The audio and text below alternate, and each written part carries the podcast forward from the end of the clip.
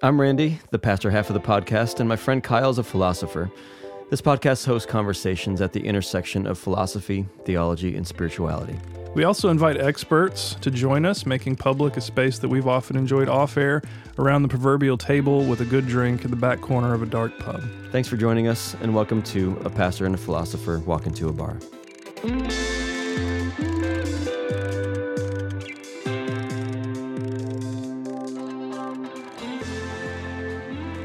So today we're talking with Dr. David Gushee, who is a Christian ethicist at Mercer University. Is that Correct.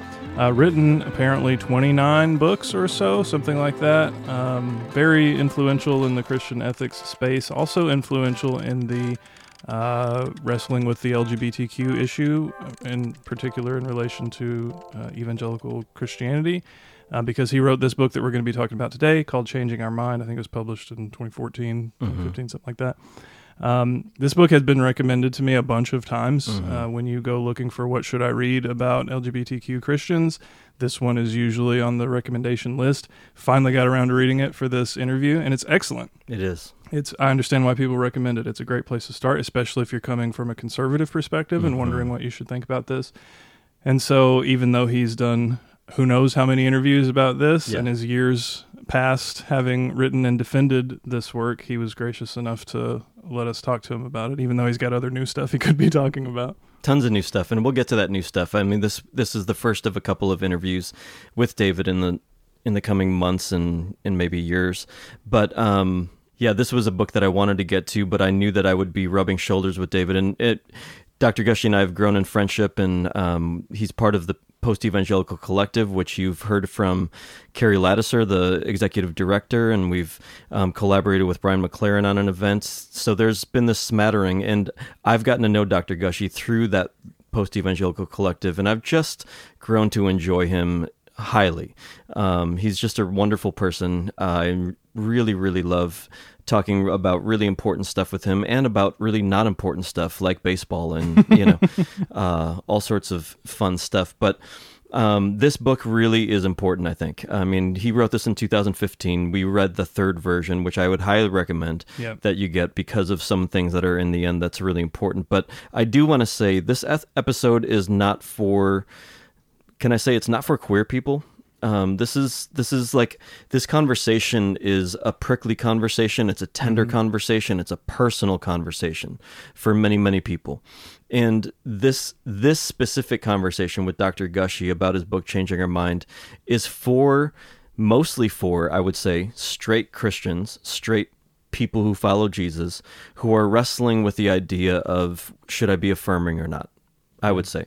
This is for people who have heard many opinions, don't really know what to think. Dr. Gushee does a great job of bringing the, the biblical scholarship, going into the Greek, talking about what some of these words mean, talking about the real context of some of these verses, debunking some things, and then giving us some really practical guidelines for how to think about sexuality as a follower of Jesus. But again, I just want to say we're it's easy for three straight guys, three straight white guys, to talk about sexuality in such a way that's detached from everyday life that queer people have to live with that we don't know anything about. Yeah, yeah. So LGBTQ people probably don't need this episode, uh, but many of them will find it interesting. Many of them have found the book interesting, if nothing else, for the interesting uh, surveys of historical scholarship on the Bible and science of uh, human sexuality. And I think it's interesting just to see how a conservative ethicist, still self-described as conservative, I think, um, approaches other conservatives on this issue, even just totally from outside of that. I find it fascinating to watch the dynamics of that conversation. And um, so it's not to say LGBTQ people don't listen to this, but No. uh, know that yeah, if if something is left out of the conversation, uh, it's because we were targeting it in a specific direction, and we're we're aware of what is not here. Absolutely. I mean, my hope for this conversation is that, in particular, um, people involved engaged in the church, in particular, people invo- involved engaged in the church in leadership ways, will be able to listen in, without bias and be able to just listen. And I even more than listen, I want to recommend that you read this book. This is a book that I really, really want to move people towards, especially if you're straight and considering whether or not this is something that you you're you're wrestling with this, or maybe you're queer and you're you've heard all sorts of things from your church, from your parents, from your family, and you're confused based on your your lived experience and reality. Um, this is somebody who loves the scriptures, who loves Jesus, who takes his faith very seriously, and who has changed his mind about this. And I think it's a really really good example for us all.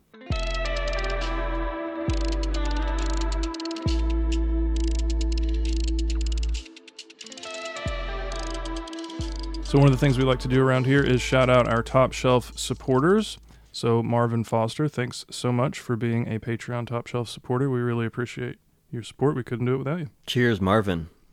Another thing we like to do is read reviews because we love when you post reviews. We whether they're good or bad, we'll take them all, and um, particularly if they're good ones, we're going to read them out. And thank you for writing them. This is from Senior Julian. Julian says, I just dropped by via a reference by a friend. She posted your link. Wow, wow, wow. Great podcast. Great information, great opinions, and it's nice when you have a guest. Thank you for talking about the things I've wondered about. Well, we love talking about the things that you w- wondered about, Julian, Mm-hmm. because we like to th- think about these things as well. So thanks for the review. And please, if you are listening and you enjoy and have enjoyed this podcast, if you could hit pause and go, just go leave a review and a rating, we would be eternally grateful to you.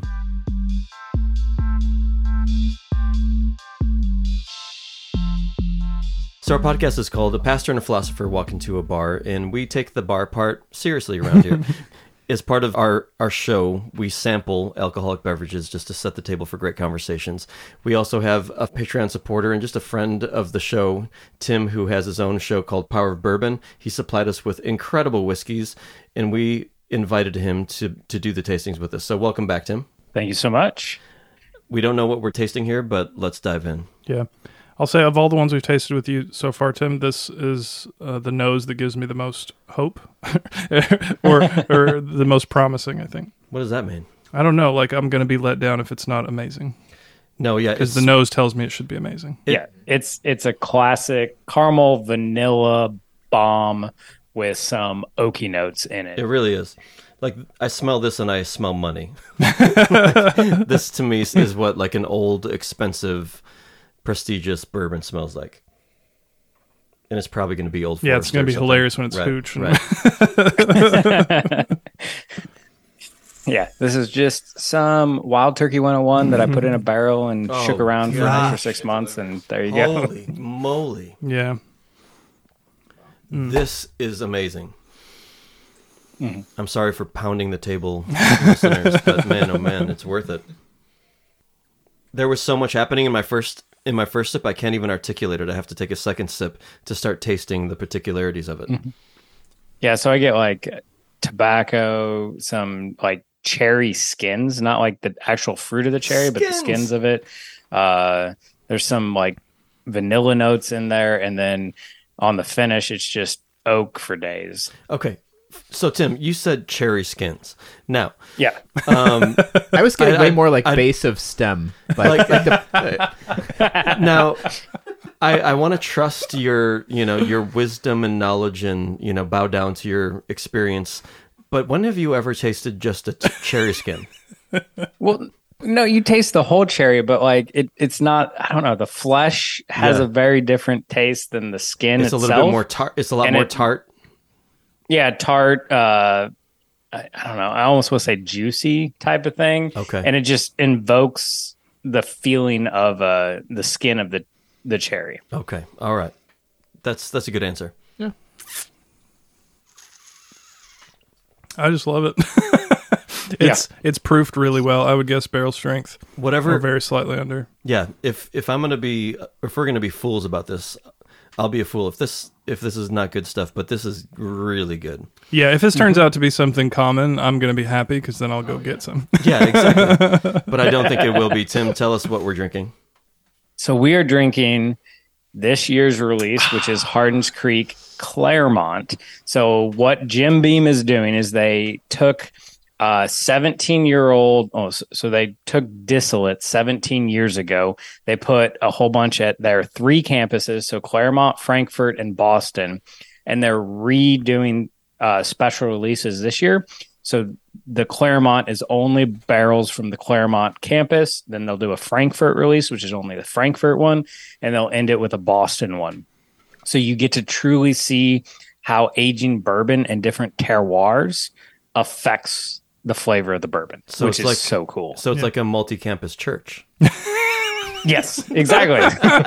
Who invited him? Yeah, yeah, yeah. We stream the same sermon Uh, every week. It's just locale. Tim, I don't know enough about bourbon to know like is this a really really special bourbon or is it kind of just like you can find it anywhere? What is this? So this is the is a very special limited release, only going to come out this year, uh, and really only came out in the early part of the summer, so June, July, and then they're switching over to Frankfort in July and August. Uh, so yeah, it's 17 year old and it's priced at Oh. 180 dollars, which Oh. anybody that knows bourbon, ten dollars a year is a steal anymore. So it's a really good for value, and you guys have tasted it now, know that it is Yeah. an amazing product. Immediately you smell it and you know Yeah, this and is you special. you claimed on your channel that the Frankfort is even better than the Clermont. So now, I, Yes. I have to have that. nice. Well, Tim, one more time, what are we drinking? We are drinking Hardin's Creek Clermont Edition. Cheers, to Tim.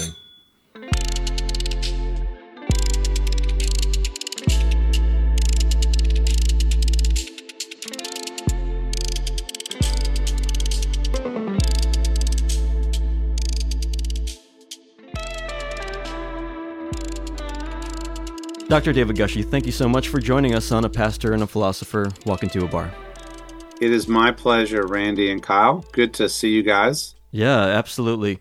We're going to jump right into it. You are a Christian ethicist, which in a minute I'm going to ask you what Christian ethicists do and why Christian ethicists are important. But you and I have, you know, we've spent some time together, and so I know your background a little bit, which excites me for who you are and the fields that you're thinking and talking and, and just working in. But you have both a pastoral and academic background. Can you just tell our listeners a little bit about your background, how you got to where you are right now, David? Sure.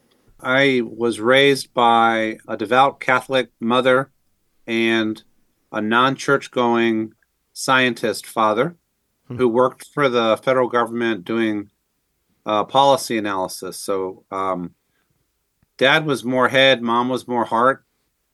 I was raised in the Northern Virginia area in the kind of the civil service DC community. I left Catholicism behind the the religion that mom was trying to raise us in when I was 13. I converted in a born again Southern Baptist context when I was 16. When I was 17, I felt called to ministry, and I've been pursuing that calling ever since. When I um, went to seminary, I discovered that I not only had a pastoral calling, I had an academic calling. And the field that I loved the best was Christian ethics. Why is that? So, why? yeah. Because I thought it brought it all together. Christian ethics is about helping Christians think about practical matters of how we should live this life. It's not airy, abstract doctrinal speculation. It's the way of life of followers of Christ.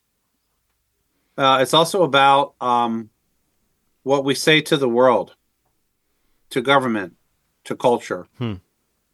And um, I thought that Christian ethics, you might say, brought head and heart together. It also brought scripture and you might say daily real life together. And it's, it almost it almost like it, it brought together both the the public policy, real world gritty stuff that I was raised with from my dad, and the born again Christianity that I picked up when I walked into that Baptist church in high school. And I've been pursuing I'd say I tell people I've been pursuing three callings since I since I was in my 20s to follow Jesus, to pastor the flock, and to be a Christian ethicist. So and they all go together. They never really separate from me, and I'm I've never been free to lay that calling down. It's been almost 40 years. So, what does it look like to be called as a Christian ethicist and called pastorally? You know, I mean, I'm assuming one led into the other, but do you see yourself still, you know, practically in both le- both worlds? I do. Um, I have actually served as along the way children's pastor, youth pastor, elder pastor, interim pastor. You know, preach. Uh, I preach. You know, 15, 20 times a year. Wish it was more. And I, I think I have a kind of a pastoral sensibility when it comes to relating to my students and to to the people who who I write about or write for, and that's actually very relevant to the Changing Our Mind book that we're about to talk about. Yeah, Mm-hmm. Yeah that comes Um, that comes through strongly. Absolutely. Yeah, yeah. Thanks. Um, pastors shepherd the flock. Ethicists help Christians think about what it means to follow Jesus faithfully. hmm So, academic ethicists, Christian ethicists at least, should be serving the church, should be equipping pastors and lay people, helping everyone think about difficult questions, difficult discernment challenges about following Jesus in our time.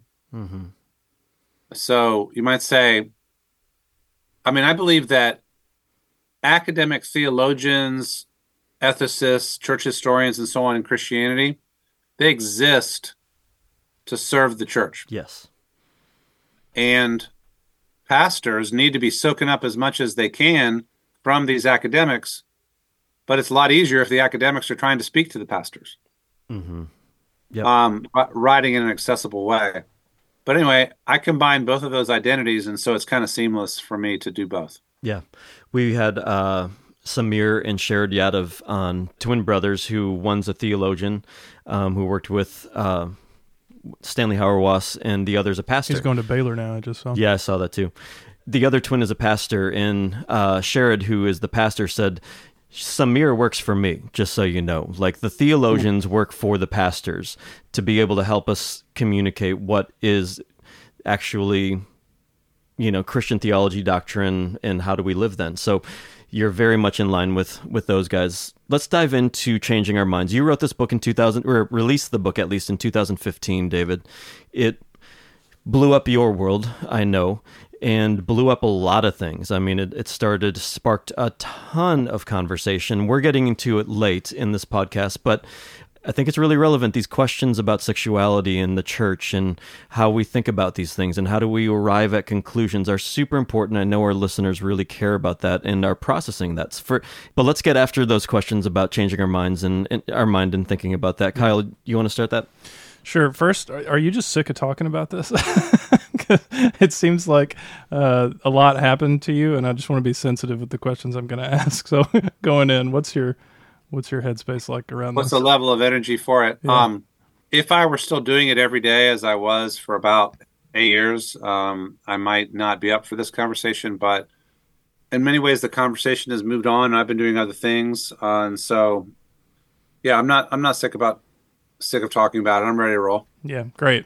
You got a lot of pushback. Um, I read uh, a couple of the, the the critiques that shall remain nameless.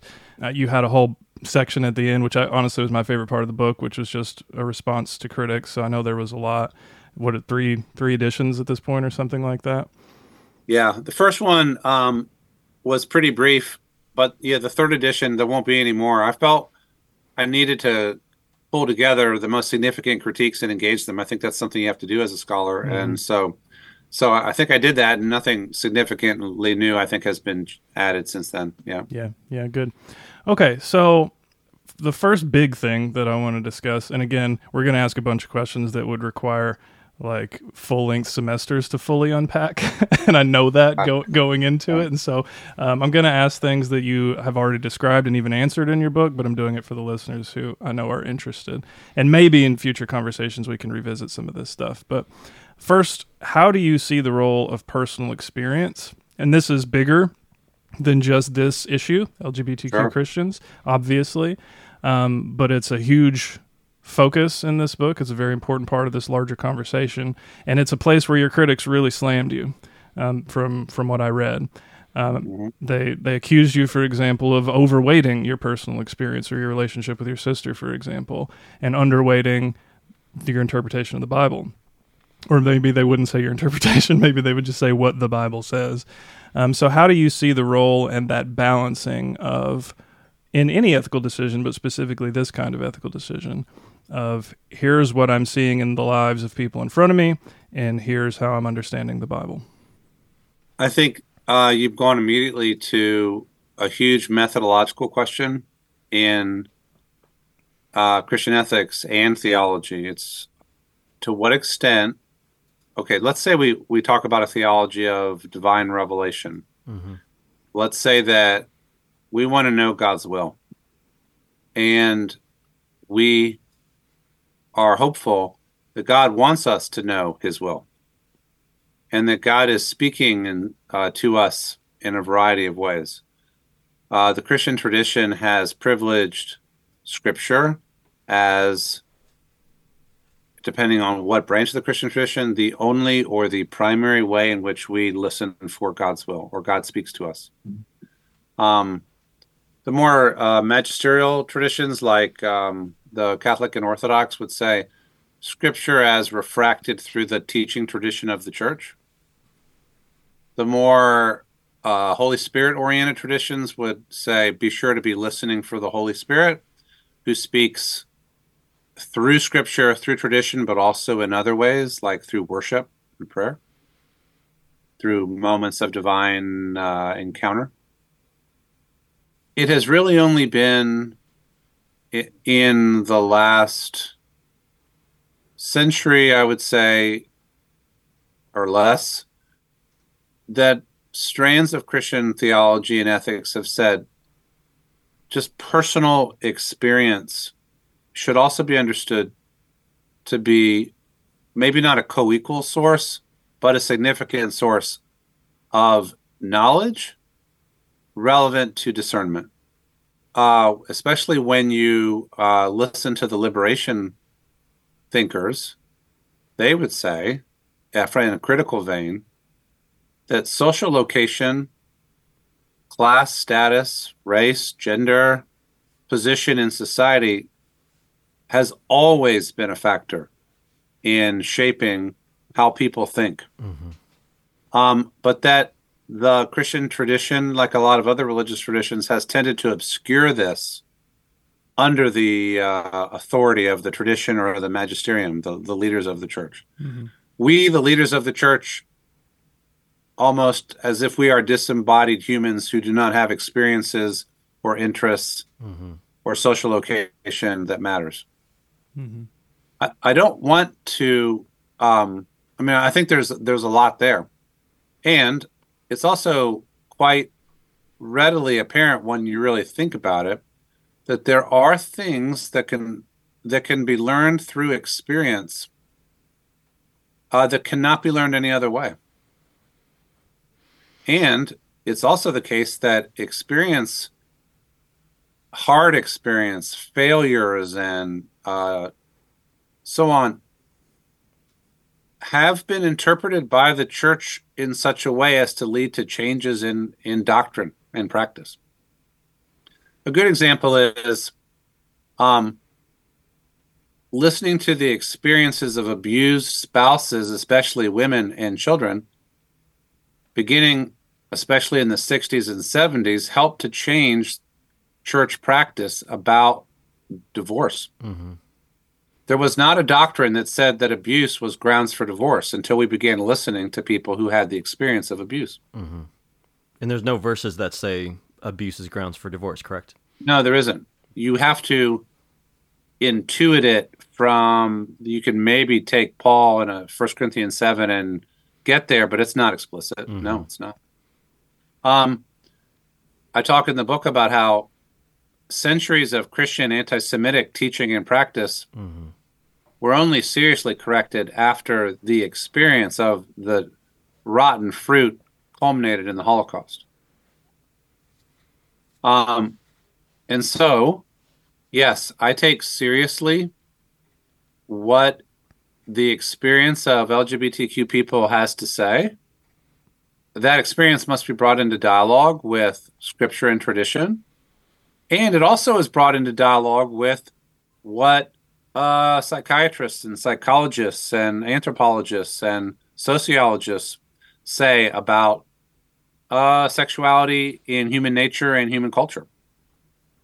So I do not back down from resisting the idea that all the truth that we need is derivable from uh, reading of scripture and tradition apart from engaging the relevant human experience. And let's be honest, no one does that, even if they say they do. No one does it. It's pretty much impossible. And I also do want to say, just to, just for our listeners who haven't read the book, that critique is extremely unfair because the book is just absolutely loaded with very rigorous biblical scholarship, mm-hmm. looking at all the verses that could have any tie to sexuality and sexual orientation and homosexuality. Um, it's extremely, like, remarkably fair to both sides of the conversation. I mean, you don't, you don't you know turn a straw man into the, uh, the the opposing argument you really give it some fair contextualization and you don't condescend it's a it's a really generous way to write a book about a contentious issue so well done david I appreciate that. I mean, it could. I mean, it could have been five times longer with mm-hmm. a lot more detail on every every passage or whatever. But I really, the the book began as a series of uh, blogs, basically. So I was aiming for 2,000 words per blog, which ended up being essentially the basis of chapters. And I really talk about um, here's a spirit claim. I really feel that the Holy Spirit inspired me to write essentially what got written, the way it got written. I mean, there was editing, but in the end, what resulted was the kind of book you could hand to a 17 year old conflicted young person yes. and they could actually read it, or they could hand it to their parents. Yep. You know, so so that's the way the book has functioned and why it has sold so well because because it meets a, a pastoral need and has adequate scholarship at least so from my perspective and from a lot of other people's perspective you know. i think from most layman's perspective it's quite rigorous um, and for most people who uh, try to have an opinion on the matter and try to say that the bible is clear it's far more rigorous than most people have you know put in any biblical scholarship into trying to figure out what the Bible actually says about sexuality and, and homosexuality and all of it. Go ahead. Yeah, Kyle. yeah. And I, one thing I really appreciated about the book, especially the biblical portions, was that it preserved the ambiguity and the unresolved nature of the biblical stance or stances would mm-hmm. be more mm-hmm. accurate mm-hmm. about the whole web of LGBTQ related issues, um, rather than which I see honestly from conservatives, but also sometimes from liberals, of which I am one, claiming the authority of the text in service of like kind of a, a pre-existing agenda. I think that's actually acceptable in, in some circumstances, but maybe in this book wouldn't have been the best tack, and you didn't do that. And I really appreciated it because the Bible just as Randy was just saying, it's not clear and it is ambiguous, and there is room for disagreement. I think reasonable disagreement about issues like this. And acknowledging that forces you to take in other kinds of evidence, which I think is absolutely crucial in this in this conversation in particular. Um, so let me back to that methodological point I asked a moment ago. Let me pose yeah. a hypothetical um, just to get more concrete about this for some of our listeners.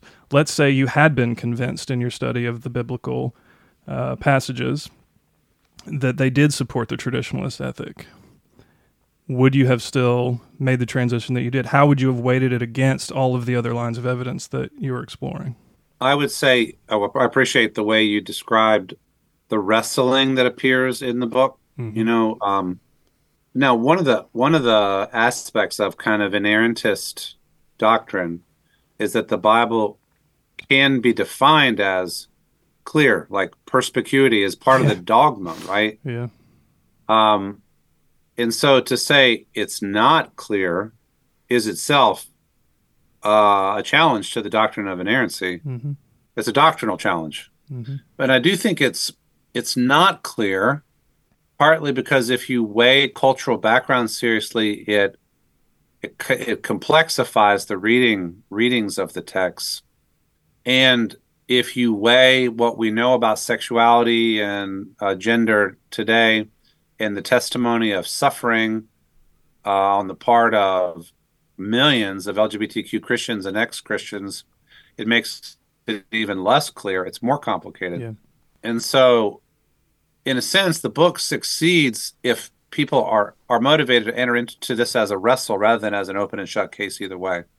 I, I, I do think that any kind of just liberal dismissal, oh, you know, obviously the Bible uh, is either wrong or the Bible is not relevant or the Bible should be read in an inclusive way, that would be way too simple, also, right?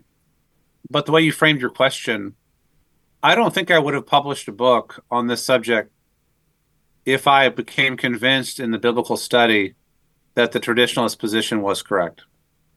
Plenty of people have written that book, and I, I don't think it would have been needed. I think that the reason a series of blog posts became a book was because I became convinced by the end that a better reading of scripture and a better better reading of the overall evidence picture uh, had emerged for me, Mm-hmm.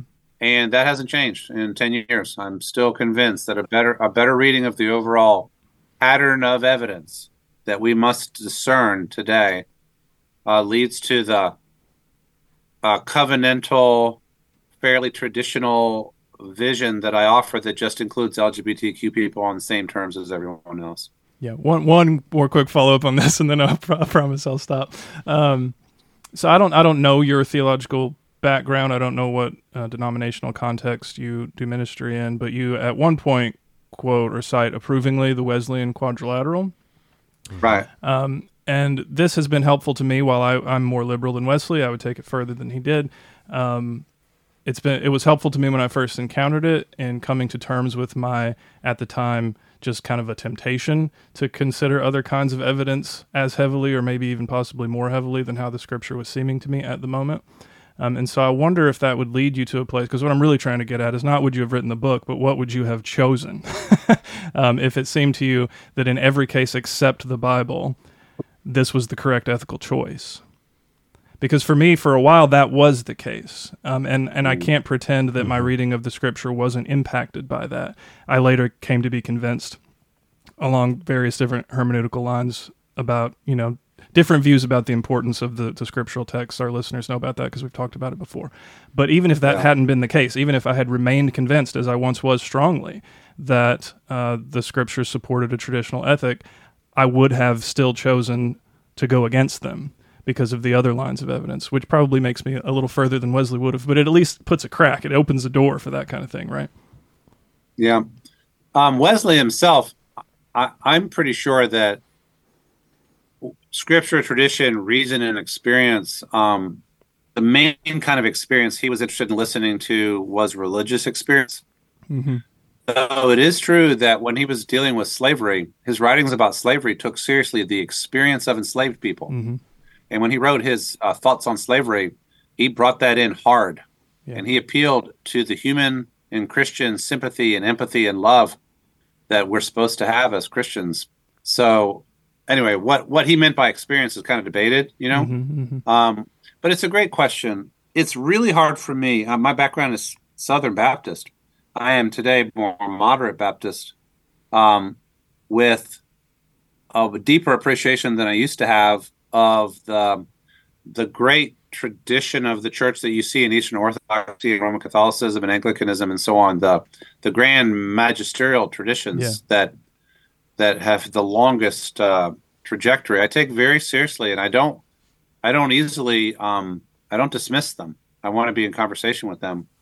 As a Baptist, as a Christian, and as an ethicist, I don't think I could have felt free to say the Bible says this and I just reject it, Mhm. um, and to continue in my calling, either as a pastor or as an ethicist. I just think of um, the analogies that you use, right? Um, the abused spouse analogy, or my God, the, the Jewish analogy. And it's easy for me to imagine being in a place of ministry at a certain point in history and just not having the evidence available to me to have reasonable alternatives to a very anti Semitic theological interpretation of the Bible. Not being able to see outside of that as what the Bible says or means and yet seeing the evidence in front of me of the suffering and knowing it was wrong and knowing that because of its very obvious wrongness and what the holy spirit is clearly saying to the communities of the churches at that moment the text that i took to be a moral authority either i'm misunderstanding it or it's not that moral authority Yeah. and it, it just seems i'm forced to make a choice if that is in fact you know i don't think that should be your framework but if that is in fact your framework and some people are trapped in it, unfortunately, for historical circumstances beyond their ability to get out of. You, there's still there's still a moral obligation there. Yeah, we have learned that the biblical text contains elements that, even on their most obvious reading, are actually dangerous. hmm Joshua passages talking about killing every man, woman, child, and animal in a in a city. Mhm. How many times have people said, "Aha, well, there's our warrant for genocide or Mhm. for you know holy war"? Right? Certain statements about women, hmm um, the pattern of what what the theologians historians call the teaching of contempt towards Jews. hmm hmm The, the handful of most um, most negative statements about same sex activity that are there. Yep. And so these are like uh, hand grenades embedded in the scripture. Those of us who are responsible for interpreting the scripture and have that calling have a responsibility to teach patterns of interpretation that diffuse the hand grenades, uh, but not on the basis of external criteria, I would say, but on the basis of the life teachings, death, and resurrection of Jesus and, and the implications. So, in other words, the criteria comes from within, Yeah. not from outside. We have methodological differences here that go deep, but that's for a later conversation, I think. But I appreciate that clear that clarity. Yeah. Yeah. Yeah. Keep going. Oh, okay. I was going to hand it over to Randy, but he gave me permission not to. So here we go. Um, so you just mentioned something that reminded me of another thing I read in one of the critiques. And this seemed to be a very common objection, not just to your book, but to any kind of uh, even more inclusive, not even outright affirming, ju- but just more inclusive stance of LGBTQ people. And that is that the church has had, has been univocal on this. And the, the scriptural tradition has been univocal on this all the way back there's been one thing who are you to change the church's uh, sexual ethic on this issue so how do you think about that claim that the spo- the church or whoever tradition has spoken with one voice about this for 2000 years or maybe even longer and therefore a traditional view at least if nothing else has the burden of proof uh, yeah, it definitely has. I think the, I would say that the argument of revisionists does face the burden of proof. Um, and I, I attempted to provide it in the book. Mhm. I do take seriously what I I gave a paper over the weekend at Society of Christian Ethics. I talk about the bulky, weighty mass of the Christian tradition. It, it's just there like a big old tree, and you have to engage it. You have to understand it. You have to engage it critically, but you have to know that it's there. There have been um, various efforts on the LGBTQ question to propose that the uni- the univocality is not as univocal as people say. Mhm. You know, I think it was John Boswell's early work on like same sex partnerships in Europe. It's been a long time since I looked at it. The idea that maybe there was a little more breathing room than than eventually emerged. Mhm. I, I wouldn't say that, that that's. I mean, that certainly did not become a part of my argument. Mhm. It is a big deal to say, you know, this great big bulky massive tradition turns out to have been wrong. Mhm. Yeah. A big deal. Yeah. I gained comfort and I hesitated on that brink. I really did because I knew that that was a big deal and I knew that I would be slammed for it. Yeah. But it helps that a lot of my work in ethics has been historical. And I, I've done enough reading in the church fathers to see many ways in which they were wrong. Sure. You know- in many ways, I think in which their univocity is an illusion. like, read right. any medieval historian. I mean, it's just an illusion. Like things, things. That's not how debate works amongst serious theologians or philosophers. Or Right. So, I mean, the biggest example was the history of Christian anti Jewish teaching. Mhm. which arguably the time bombs or the grenades are right there in the scripture itself, especially in the Gospel of John. Mhm.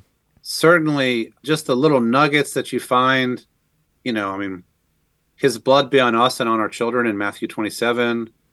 Uh, they are of their father, the devil, in John 8, etc. You put him to death by murdering him, even though that's said to the Jewish leaders, but it's Rome that crucifies, you know hmm all of that and then you have some of our most revered church leaders, Latin and Greek, and then later into the medieval period, and then you get into the Reformation, it's the same thing. Oof. Luther was among the worst, repeating the anti Jewish tropes for century after century after century.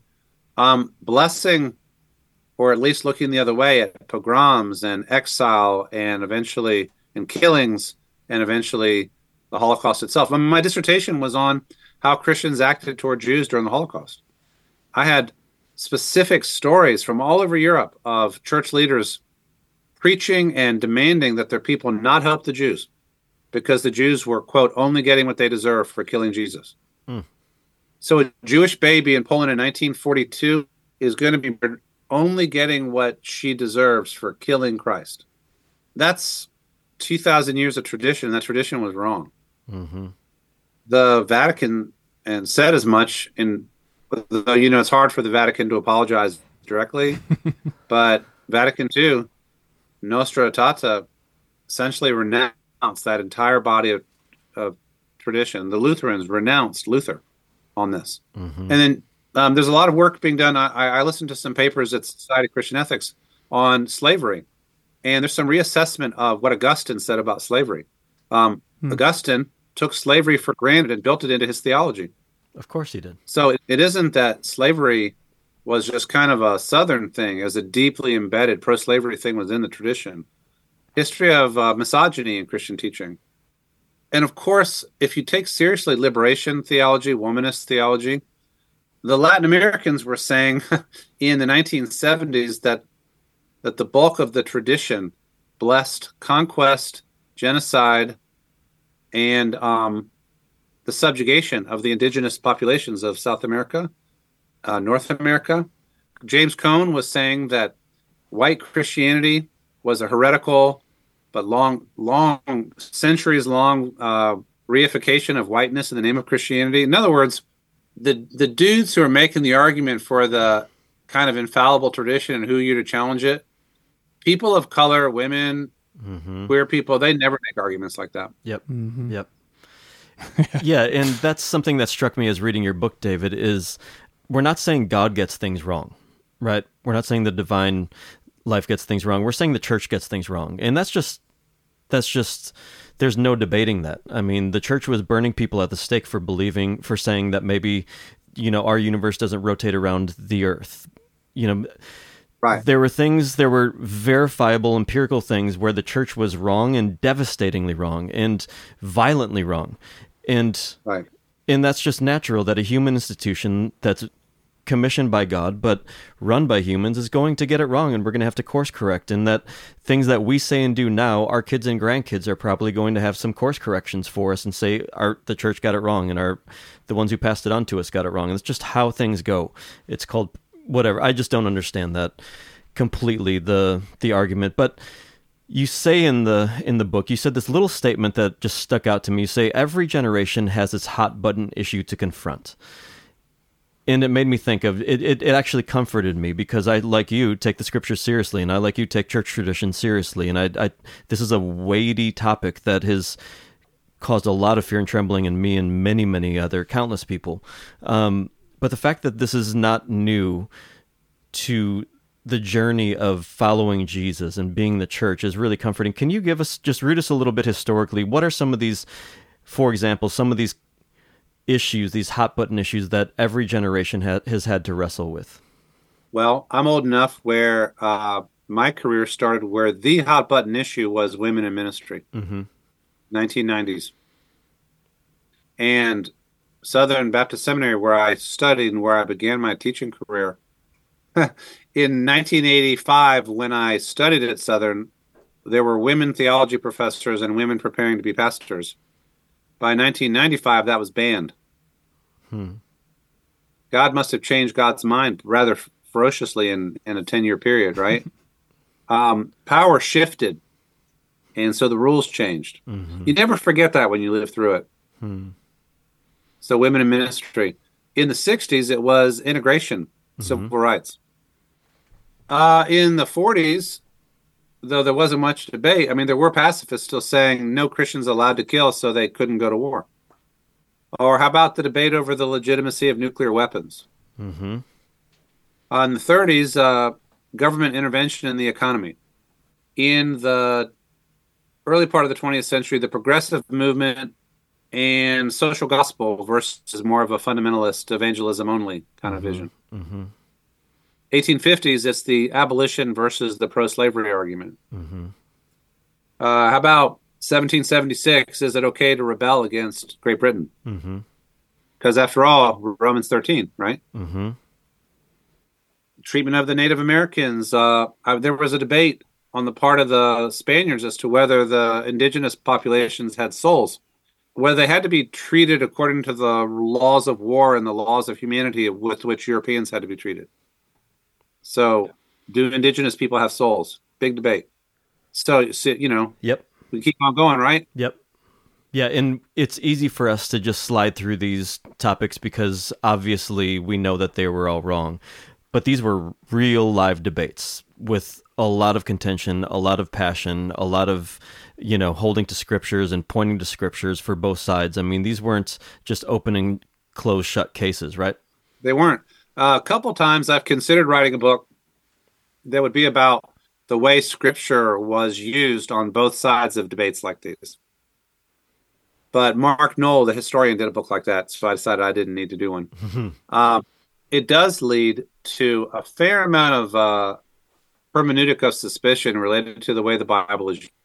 Mm-hmm. When you see the arguments from Scripture, um, some of them absolutely appalling. I mean, the way the curse of Ham was used to justify segregation and slavery. Yeah.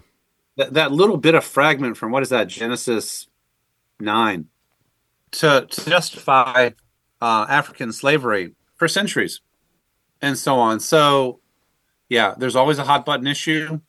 Churches are always dividing. People are always arguing with each other. If they have the chance, some people are putting other people to the stake or to the prison or to the rack. Um, and and so it is exhausting to have to engage all these controversies. Uh, some of us might like to be able to escape the controversies to a beachfront somewhere, but um, but they're there, and that just goes with the territory, unfortunately. Yeah. So speaking of one of those moments when the debating how to treat human beings is reflected in our exegesis of the scriptures, you cited Bonhoeffer in regard to this um, objection that people give to an affirming stance, which says it's it's violating the created order, right, and appealing to Genesis one one and two. And you say Bonhoeffer is an example of someone who rejected using the created order as an argument for contemporary ethical dilemmas. Can you bring us into that a little bit? How did Bonhoeffer do it, and why do you think it's live to this conversation? Uh, I'm actually teaching a Bonhoeffer class again this semester, and so I will be revisiting those texts. But, but both in his little book called Creation and Fall, and then more clearly, as I recall, in his Ethics fragmentary book, in a chapter on, I think it's the one that's on natural life, he says arguments from creation are problematic because we live on the other side of the fall. We can't get back. Let's say we even accept we accept creation, fall, redemption, consummation as our essential paradigm of salvation history, Mm-hmm. which I think it's hard it's hard to dissent from that entirely and be within the Orthodox Christian tradition. So, but he says we live on the other side of the fall. Everything is refracted through the fall, including what we understand to be natural.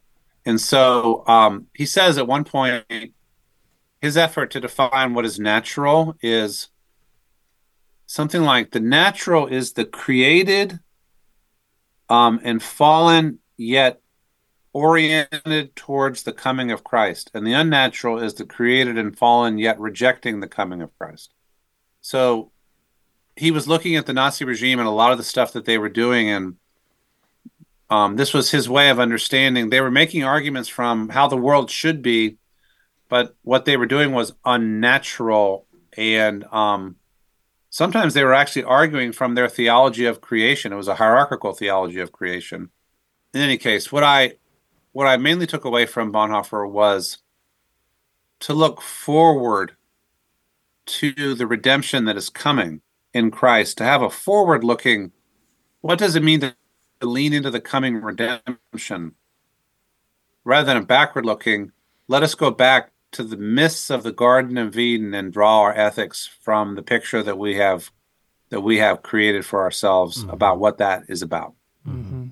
So, like when people make the argument from creation, see, look, Genesis 2, you know, God made them male and female, and Adam and Eve, and man leaves father and mother and cleaves to his wife. And so, therefore, there's only maleness and femaleness, and therefore, there's only legitimate heterosexuality, and that resolves it. But there's so many problems with that. I don't think Genesis 1 and 2 is supposed to be read in that way. Mm-hmm. Anyway, I, I enlist Bonhoeffer as what do we do with the real human beings who are around us, not the mythologized, idealized Mhm. human beings of the garden, but the actual human beings that we meet in Milwaukee or Atlanta? Yep. Mhm. What does it mean for, for these people, as they are seeking to follow Jesus, baptized believers, with the sexuality that they have been given to follow Jesus faithfully? What does that look like for them? Mhm. Yep. They can't go back to the garden. Yep. Yeah, good. Nobody can go. Nobody can go back to the garden. Yeah. It always struck me as odd back when I was reading Reformed theology in college that they were really big on the noetic effects of the fall until it came to their own theologizing and it just seemed to like Right. not be relevant anymore somehow. Right. We know exactly how God designed everything. We know. I mean, yeah, that's right. Yeah. So it, this is also a pastorally motivated thing. You take a 20 year old gay man who knows himself to be gay and has known himself to be gay since he was 10 or 12, and you say, okay, Bill, here's what you got to do. You got to conform to Genesis 2 as we have read it. hmm Um, find a wife, have sex with her, make babies. Yep. be heterosexual. This is redemptive. This is the only path that is redemptive for you. yes. Yes. And if you can't do that, then you are confirmed in your reprobateness. hmm That is that is absurd and uh, unworkable and cruel. hmm Yeah. I believe. Yeah. Yeah. No disagreement here. Yeah. Um, I'm going to do that thing I, I, at least like probably 3% of our listeners really likes, which is when I throw in a philosophical reference that nobody cares about. yeah. Yeah. Yeah. Go, go um, I, I was struck by the similarities uh, for anybody out there who hasn't read Bonhoeffer or who can't quite get behind uh, the theological notion of a fall. Um, there's a totally evidential version of that same kind of point in John Stuart Mill um, when he's writing, interestingly, about the subjection of women. He says, I deny that anyone can know the nature of the sexes so long as they've only been seen in the present relation to one another. In other Yeah. words, we simply only have one kind of evidence. We have nothing to compare it to because it's always been this way for as long as anyone can ever remember. And so, who are you to tell me what the nature is, right? Uh, when when you're Right. working with the same evidence set I am, so you don't need a fall to make that point. Yeah, that's a good thought. And it's interesting, I say this in the book, how often arguments from creation have been used to ratify and reify humanly created patterns of injustice and mm-hmm. oppression. yeah, mm-hmm. yeah, absolutely. Yep. So later in the book, you cite Lisa Cahill, a Catholic ethicist, and she said something. You paraphrased her, and I'm going to paraphrase your paraphrasing of her. So please clarify where I where I get this wrong. But she said something to the effect of any sensible sexual ethic is to root these ethics in the real world, and that we should counsel followers of Christ to follow the more the most morally commendable course of action concretely available in their particular circumstances. Do I need to say that again? I got No, it. we got it. We can Okay. rewind. All right, good, good, good. Can you flesh that out for us? Because it seems very, very um, like of the ground, of the earth. It seems very basic, and I can understand that. I like that. But can you get get at a little bit of what Cahill is getting at? What do you think and what, how you interpret that? You know, I'm increasingly convinced that there's a latent idealism, and idealism is a bad word for me in ethics. There's a latent idealism in how many Christian traditions approach moral issues. In other words, and this is a, a nice follow up to the last question, you posit an ideal Mm-hmm. like, how about this ideal? The heroic, sacrificial husband who is the head of the family and the graciously submissive wife who subordinates herself to the husband.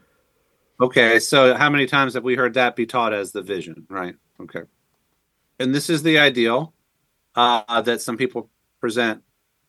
And then there's no real accounting for, for example, the totally predictable effects of inequalities of power or the way in which the subordination of one person to another in marriage can distort the power dynamics and and the decision making processes and even the may the way male and female children are, are treated in the family or whatever in other words there's an idealized vision and no ability to account for the real world. Or how about marriages for life?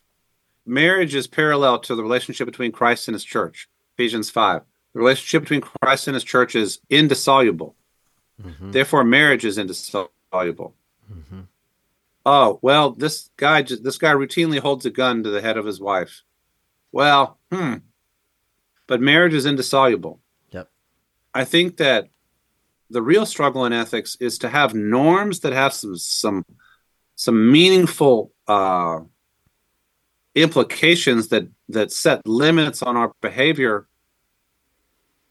but that they're offered to real people real fallen people in the real world in their concreteness.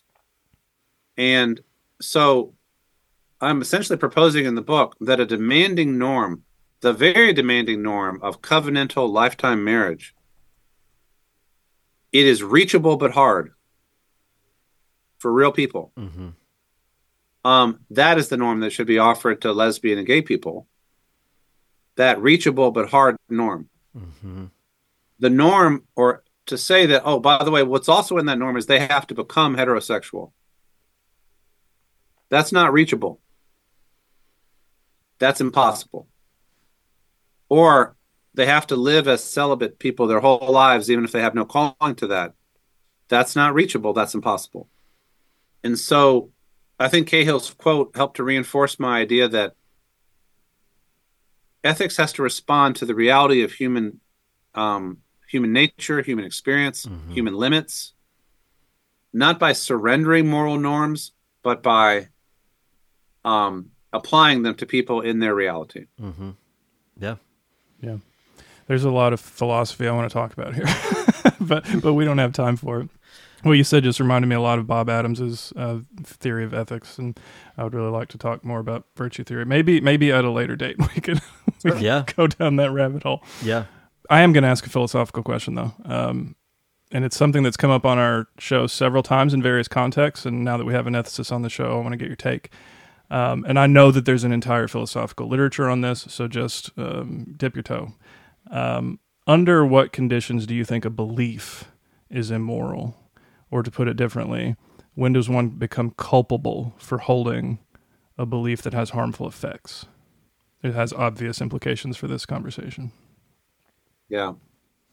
I think that the effects of the belief are what is culpable. And the effects of a belief are revealed by by successive iterations of those effects. So what's interesting about this issue is take the traditional belief on sexuality. I mean, the average Christian conservative who holds the traditional belief has no idea in the beginning that it, there's anything that could possibly be harmful about it. Mm-hmm. Just being biblical. Yep. Just trying to follow the text. And, but then it is only when they listen to their own queer kids or people in the church who can document the harm when you say this, it increases my mental distress. The more intensely you say this, the more often I feel like hurting myself. When you did this, this person went out and killed themselves. Mm-hmm. The thing that is so striking about the traditional belief is it is predictably, it has predictably harmful consequences for LGBTQ people. Um, and by now, it has predictably negative consequences for those who are who care about LGBTQ people. In other words, if you routinely preach a a, a negative message, you are creating alienation from God, church, and whatever, for those who are listening to the message, who are allies or friends. Mm-hmm. Jesus said, You will know them by their fruits. The traditional teaching bears persistent bad fruits. That matters. So I think that's what you have to pay attention to. And that is what people end up paying attention to when they change their mind. Mm-hmm. Hmm. Parents who say, Wow, every time I said this, I thought I was following the biblical script and I was creating more damage in the soul of my child and in our relationship. Yeah. It is as predictable as if you hit a hammer, if a hammer hits a nail, it's going to drive the nail in. It's just cause and effect. Yeah. And I, I think that kind of ethic is taught to us by Jesus. I mean, we've said this on this podcast before, but I mean, in Matthew 7, when Jesus says, Look, guys, here's the way to tell if it's of the kingdom or not. A good tree cannot produce bad fruit, and a bad tree cannot produce good fruit. It just doesn't work. Look at its fruit. I think that's Jesus just telling us what is the fruit of your belief in your this system, and if it's leading to death, homelessness, self hatred, self harm, you fill in the blank. We've got to re- rethink this, right? Towards the end of the book, David, you you outline three sorts of sexual ethics that culture holds, from an ethic of consent, uh, on the kind of the more meager end, uh, ethic of love and commitment, which I think is probably the biggest sexual ethic that our society holds right now. And then on the other more traditional side, an ethic of covenantal lifelong marriage. You say you hold to that that third one, the covenantal lifelong marriage, which I'm excited to talk to you about because I think there's this misnomer out there that says that if you are affirming of homosexuality, it's just you just adopt this anything goes sexual ethic. You you have nothing to say on the matter whatsoever. And I want to say no, that's not the case at all. Um, can you tell us why you still hold to that covenantal marriage, you know, ethic of sexuality, and what that what an affirming stance has to do with that? Yeah. One thing I appreciate is that most of my smarter critics have understood that that is what I say in the book, and they have accepted that. Oh, okay, so so he's not an anything goes liberal in Mhm. that sense. Mm-hmm. So uh, I'll take what I can get, and I, so I take that, right? Yeah. Uh, um, I would say it goes back to my answer about a hard but reachable norm that appeals to the best that is in us. I wrote a book on marriage, and I think it was 2001. It's called "Getting Marriage Right." In a more evangelical stage, nobody knows, even knows about that book anymore. I have a friend who says that's part of the Gushee deep tracks, right? deep tracks back there. Um, and I say that um, most human beings historically have felt both the need and the difficulty of bonding with another adult sexually and romantically and making a family with that person.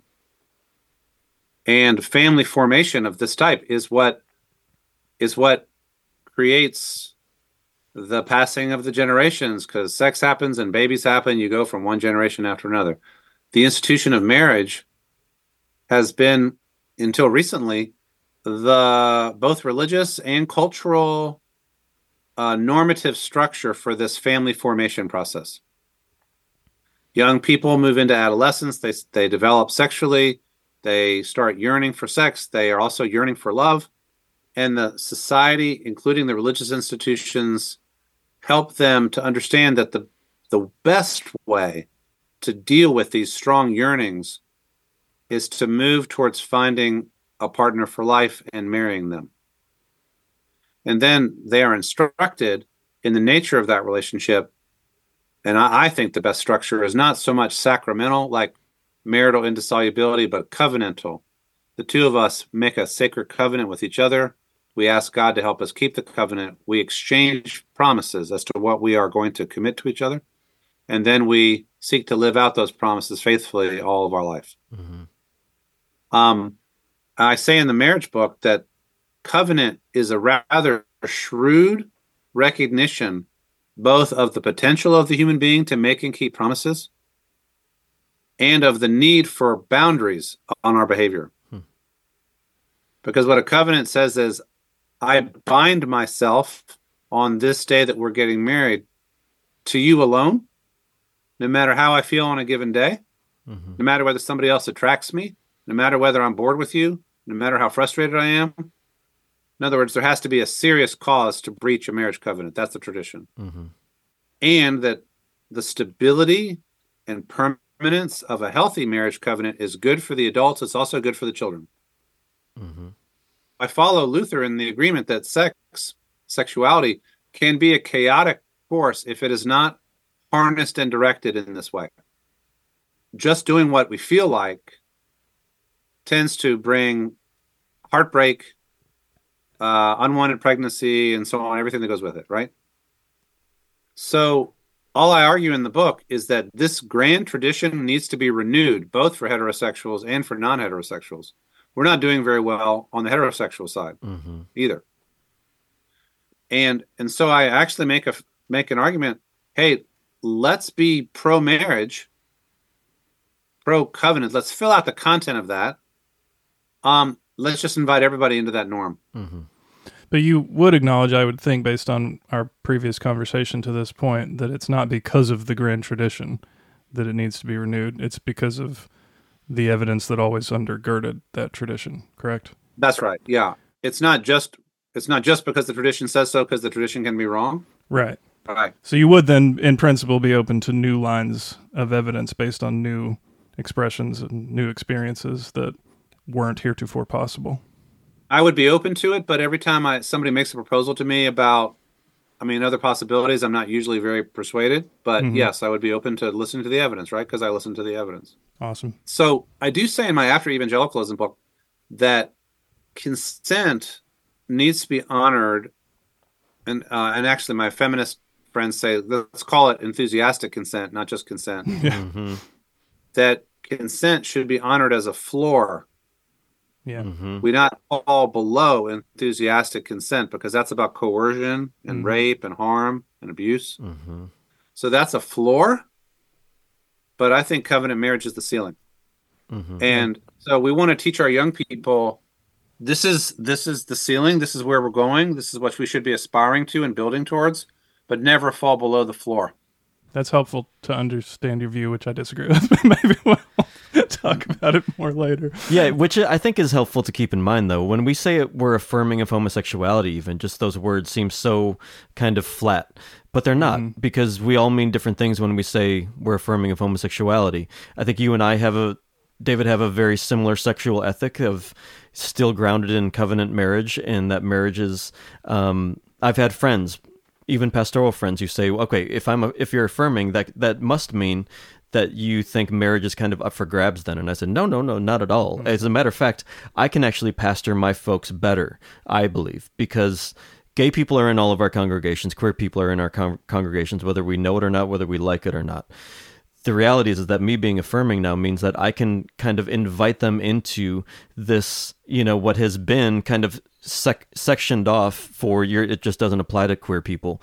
Now I can Yeah. say, come on into this covenant marriage relationship that we see uh, this beautiful picture of in Christ and the church this is for you as well. And we're going to call your sexuality to be submitted to the church. I mean, Willie James Jennings just told us basically when a couple goes to a church to get married, they're submitting themselves and their relationship and their new lives over to the service of the church. And I think that's a profoundly beautiful picture that I don't want you don't even have to give it up when you go affirming. You actually, I think, have this stronger ethic of covenant marriages actually are important biblically and it actually works out perhaps it works out uh in practically in everyday life I mean, of course it does. Of course it does. I just don't want to say. By it's the way, this is an example of something that I would I want to be sure to flag.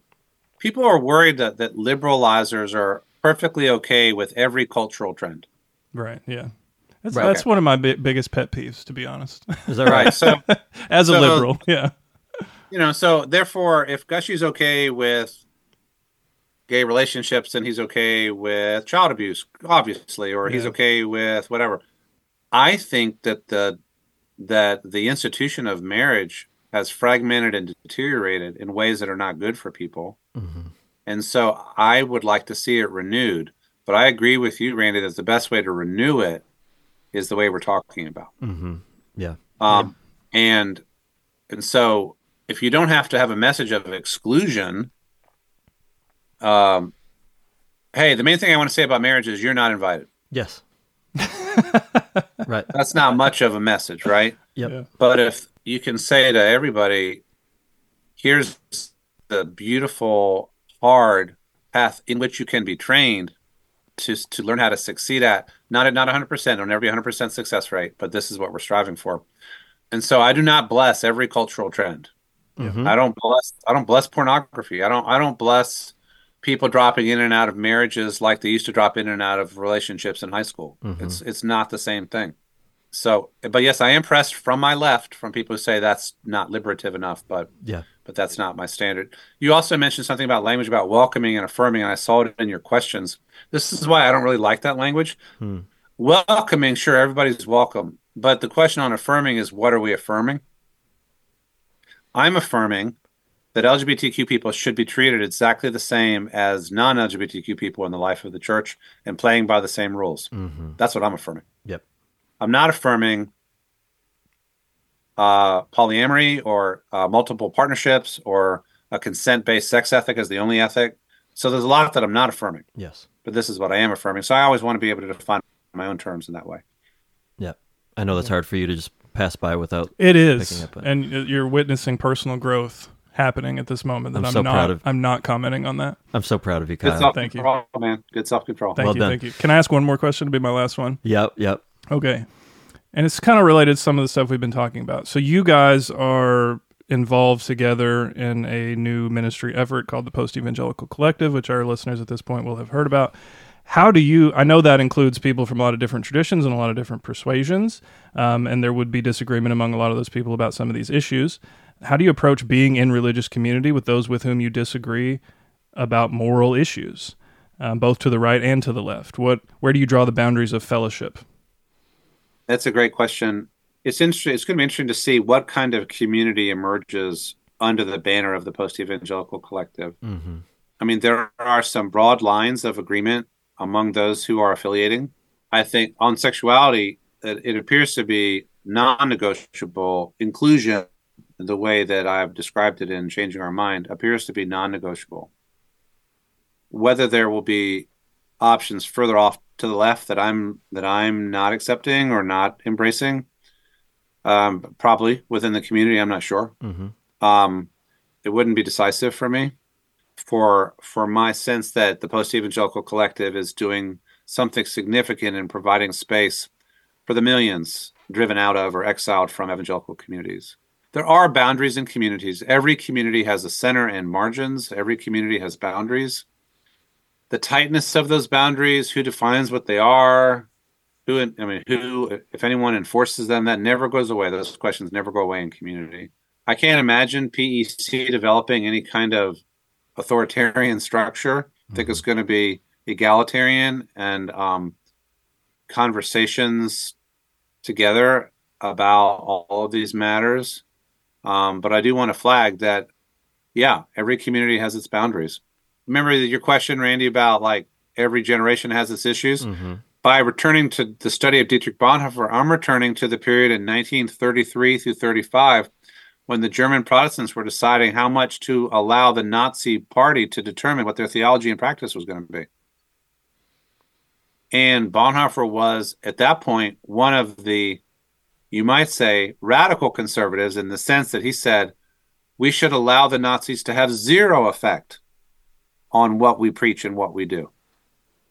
And they ended up moving into schism with the other Protestants who were uh, giving up, from his perspective, too much ground Mm-hmm. to the Nazis. Mm-hmm.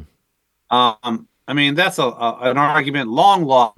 Mhm. A hundred years ago, most people don't know anything about it, but those people were in community and then they weren't because they couldn't agree on that. Mm-hmm. I mean, I have no illusions that somehow we're going to be able to create a new community that doesn't have to run into tough discernment challenges in the future. I like what I see so far. It's a sweet first year or two. Mm-hmm. In traditional Christian communities, you never encounter a gay person because they're not allowed to be out. Yeah. Once I wrote this book and in the process of writing it, but then especially after when hundreds of LGBTQ people came my way, so many transformative encounters. Mm-hmm.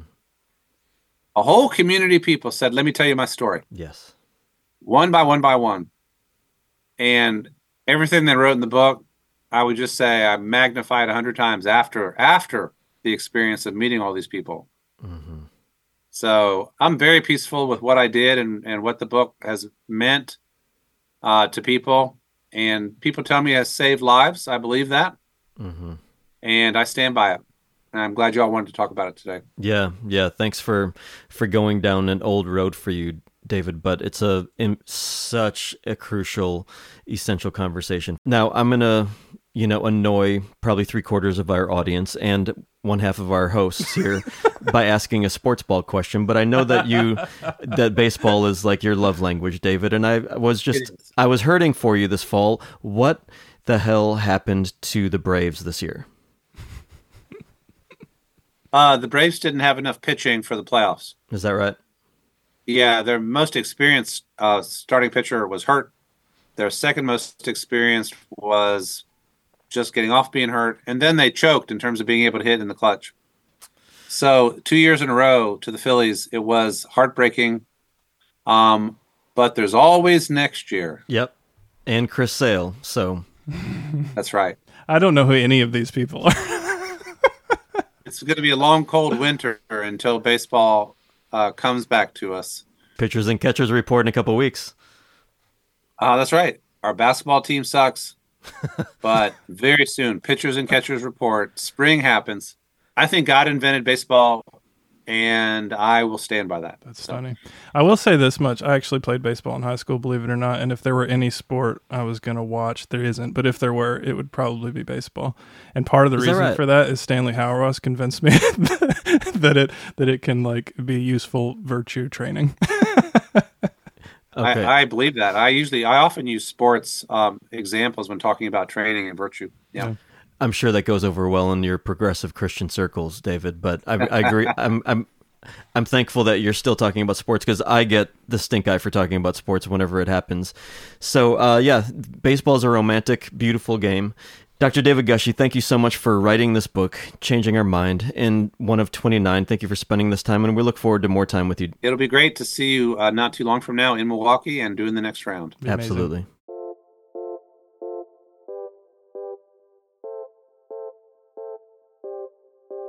Thanks for listening to A Pastor and a Philosopher Walk into a Bar. We hope you're enjoying these conversations. Help us continue to create compelling content and reach a wider audience by supporting us at patreon.com slash a pastor and a philosopher, where you can get bonus content, extra perks, and a general feeling of being a good person.